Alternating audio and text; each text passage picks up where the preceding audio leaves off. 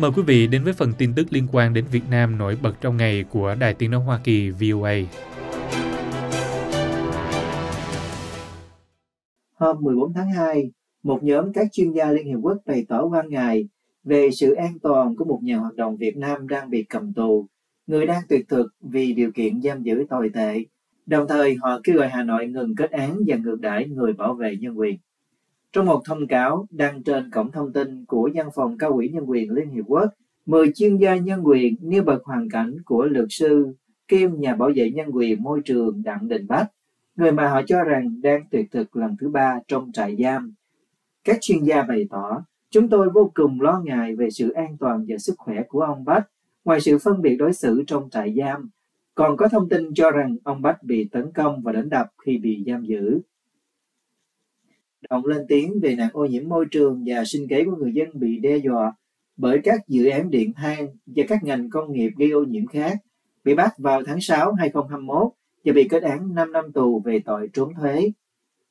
Các chuyên gia nhấn mạnh, chúng tôi bày tỏ mối quan ngại sâu sắc về tác động đáng sợ mà việc ngược đãi và tước đoạt tự do mà ông Bách phải đối mặt liên quan đến quyền tự do căn bản về hội họp, về biểu đạt ôn hòa ở Việt Nam. Các chuyên gia này được Hội đồng Nhân quyền Liên Hợp Quốc bổ nhiệm nhưng không thay mặt Liên Hợp Quốc, chỉ ra rằng ông Bách bị giam giữ cách xa nhà 8 tiếng đồng hồ lái xe. Gia đình cho biết ông đang thụ án tại trại giam số 6 tỉnh Nghệ An dành cho các tù nhân chính trị. Ông không được dùng các đồ như sách và vật dụng vệ sinh, đồng thời không được tiếp cận nước uống và thuốc cổ truyền. Các chuyên gia này bao gồm các báo cáo viên đặc biệt của Liên Hợp Quốc về tình hình những người bảo vệ nhân quyền, và quyền tự do ngôn luận cũng như các thành viên của nhóm làm việc của Liên Hợp Quốc về giam giữ tùy tiện nói rằng việc liên lạc và các chuyến thăm từ gia đình và luật sư của ông bị hạn chế. Các chuyên gia đưa ra quan điểm, ông Bách lẽ ra không cần phải tiền thực để yêu cầu thực thi nghiêm khắc luật pháp và điều kiện nhà tù hợp lý. Đồng thời, các chuyên gia kêu gọi chính quyền Việt Nam ngưng ngược đãi ông. Họ nói việc tước đoạt tự do và ngược đãi trong tù không nên được chính phủ Việt Nam sử dụng như một công cụ để bịt miệng những người bảo vệ nhân quyền và các thành viên xã hội dân sự đang làm việc trong các vấn đề nhạy cảm. VOA đã liên lạc Bộ Ngoại giao Việt Nam và đề nghị họ cho ý kiến về thông cáo trên của Văn phòng Cao ủy Nhân quyền Liên Hợp Quốc nhưng chưa được phản hồi. Trong lần tuyệt thuật vào hồi tháng 6 2023 của ông Bách, bà Trần Phương Thảo, vợ ông, cho VOA biết rằng mục đích tuyệt thực của ông là nhằm truyền đi thông điệp để nâng cao nhận thức của mọi người về môi trường, công lý và khí hậu. Đồng thời, ông cũng phản đối bản án bất công và yêu cầu được trả tự do ngay lập tức. Như VOA đã đưa tin trong bản ý kiến số 22 2023, nhóm công tác của Liên Hợp Quốc về giam giữ tùy tiện ra kết luận việc tước quyền tự do của ông Đặng Đình Bách là tùy tiện. Nhóm này nói rằng ông từng bị biệt giam trong thời gian chờ điều tra và sau khi bị tuyên án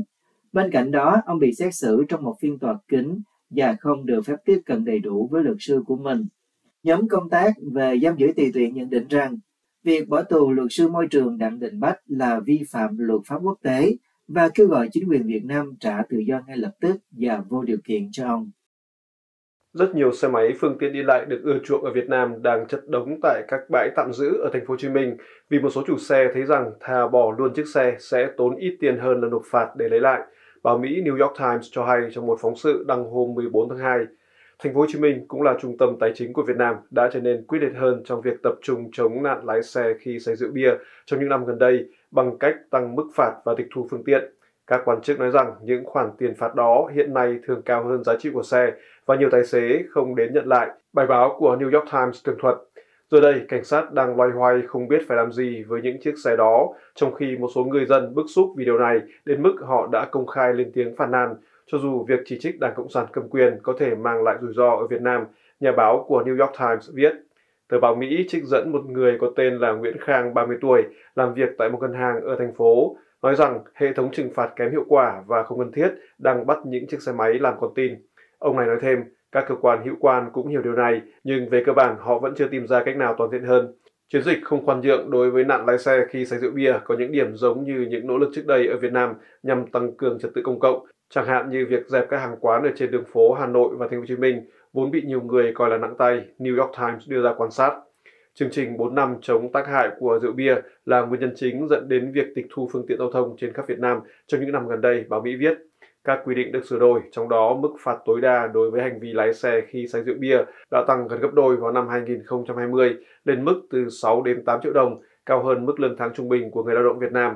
Luật cấm mọi người lái xe với bất cứ một chút nồng độ cồn nào ở trong người. Chiến dịch này đã có những tác động rõ rệt ở một quốc gia nơi bia được bán tràn lan tại các quán vỉa hè và việc nhậu lai dài là chuyện thường tình. Doanh số bán bia trên toàn quốc gần như ngay lập tức giảm ít nhất 1 phần tư. Hàng chục nghìn người bị tước bằng lái xe và công an thành phố Hồ Chí Minh nói rằng năm ngoái các vụ tai nạn, số người bị thương và tử vong liên quan đến giao thông đều giảm. New York Times đưa ra bức tranh khái quát.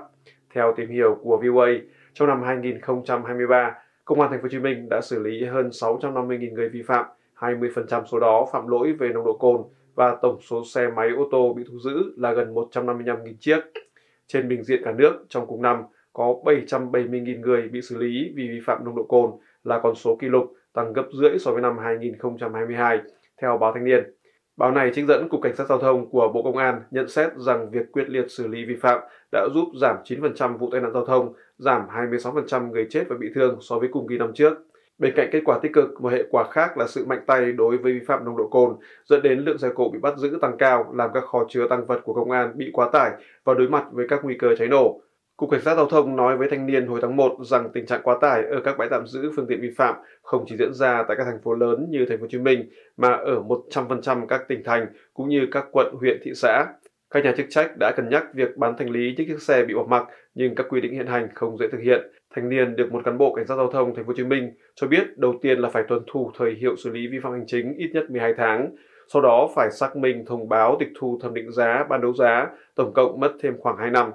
Phía công an đã kiến nghị với các cơ quan nhà nước liên quan để tìm cách tháo gỡ. Bộ Tài chính Việt Nam cho hay trong tháng 1 rằng họ đã dự thảo một nghị định bao gồm cả việc xử lý tài sản là tăng vật phương tiện vi phạm hành chính bị tịch thu với thời hạn xử lý tối đa không quá 6 tháng, thanh niên cho biết. Dự thảo nghị định đang trình cấp có thẩm quyền để xem xét ban hành theo thanh niên. Khi nó được thông qua, người ta kỳ vọng rằng nó sẽ giúp đẩy nhanh quy trình thủ tục xử lý và góp phần hạn chế tình trạng để lãng phí các tài sản như xe vi phạm hành chính cũ hư hỏng, thanh niên viết hồi tháng 1.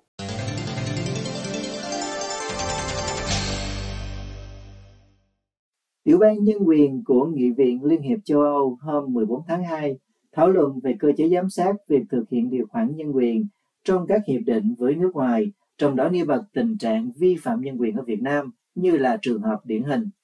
Trong hội thảo về các công cụ và cơ chế thực hiện điều khoản nhân quyền trong các thỏa thuận của EU với các nước đối tác, các nghị viên thuộc Tiểu ban Nhân quyền đã thảo luận với các chuyên gia về các chính sách của EU bao gồm các nghiên cứu điển hình về tình trạng vi phạm nhân quyền ở Việt Nam, Ethiopia và Tunisia.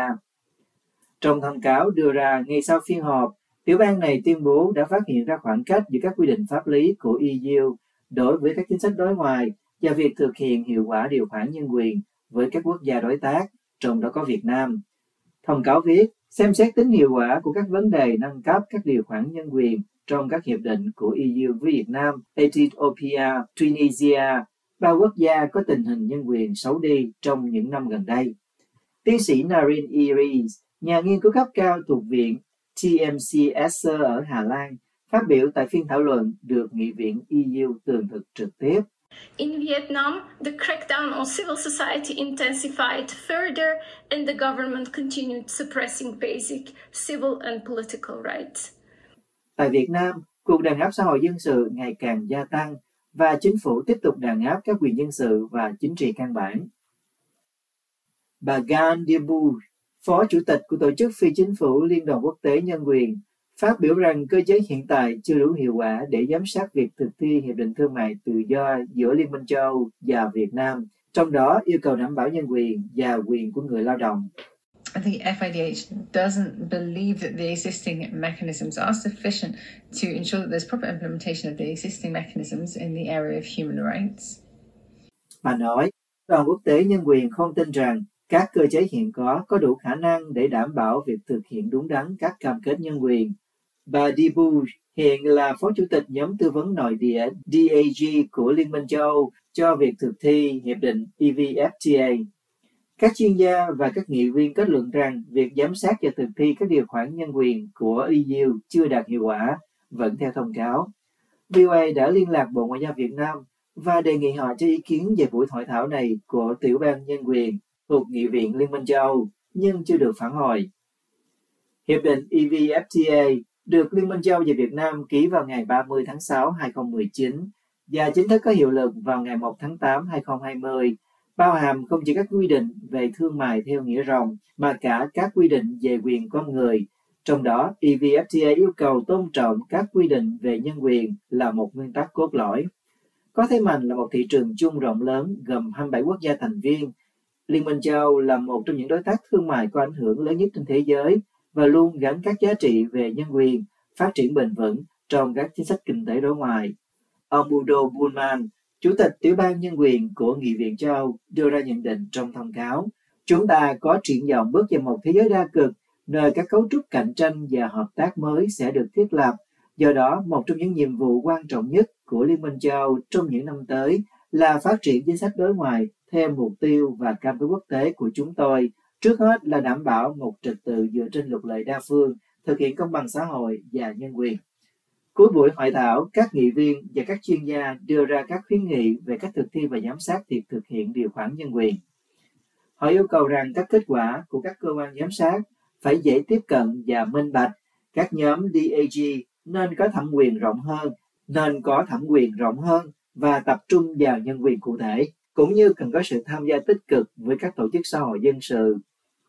Như VOA đã đưa tin vào hồi tháng 4 năm ngoái, Phái đoàn gồm 6 nghị viên của Tiểu ban Nhân quyền Nghị viện Liên minh châu Âu có chuyến công du đến Việt Nam và sau đó đưa ra nhận định bày tỏ quan ngại sâu sắc về tình hình nhân quyền ngày càng tồi tệ ở Việt Nam.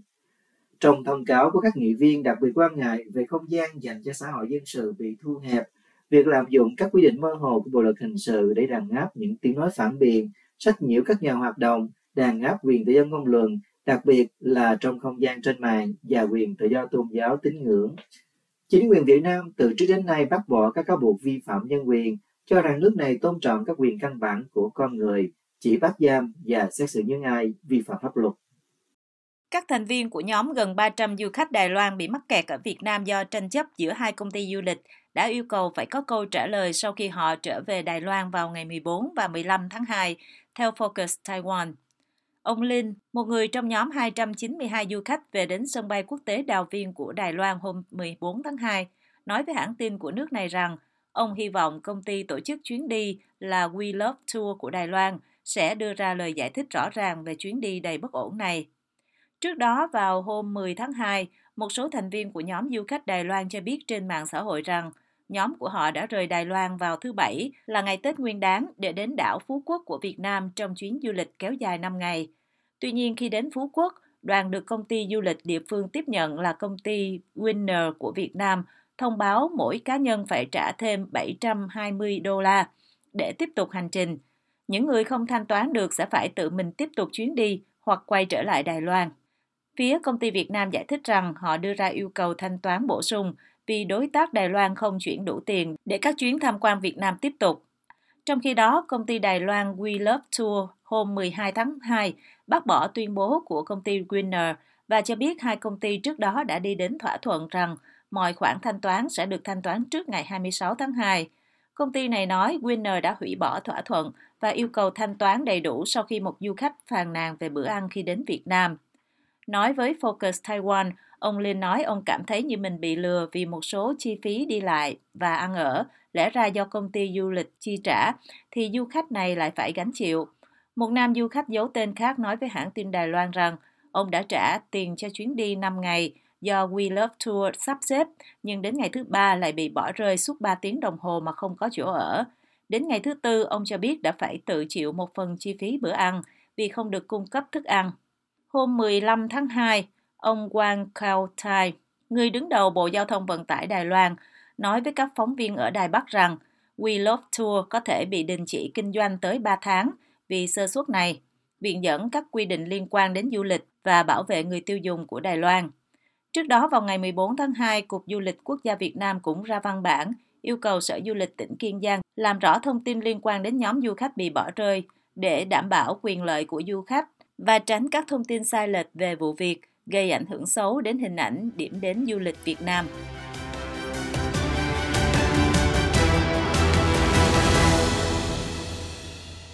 This program has come to you from the Voice of America, Washington.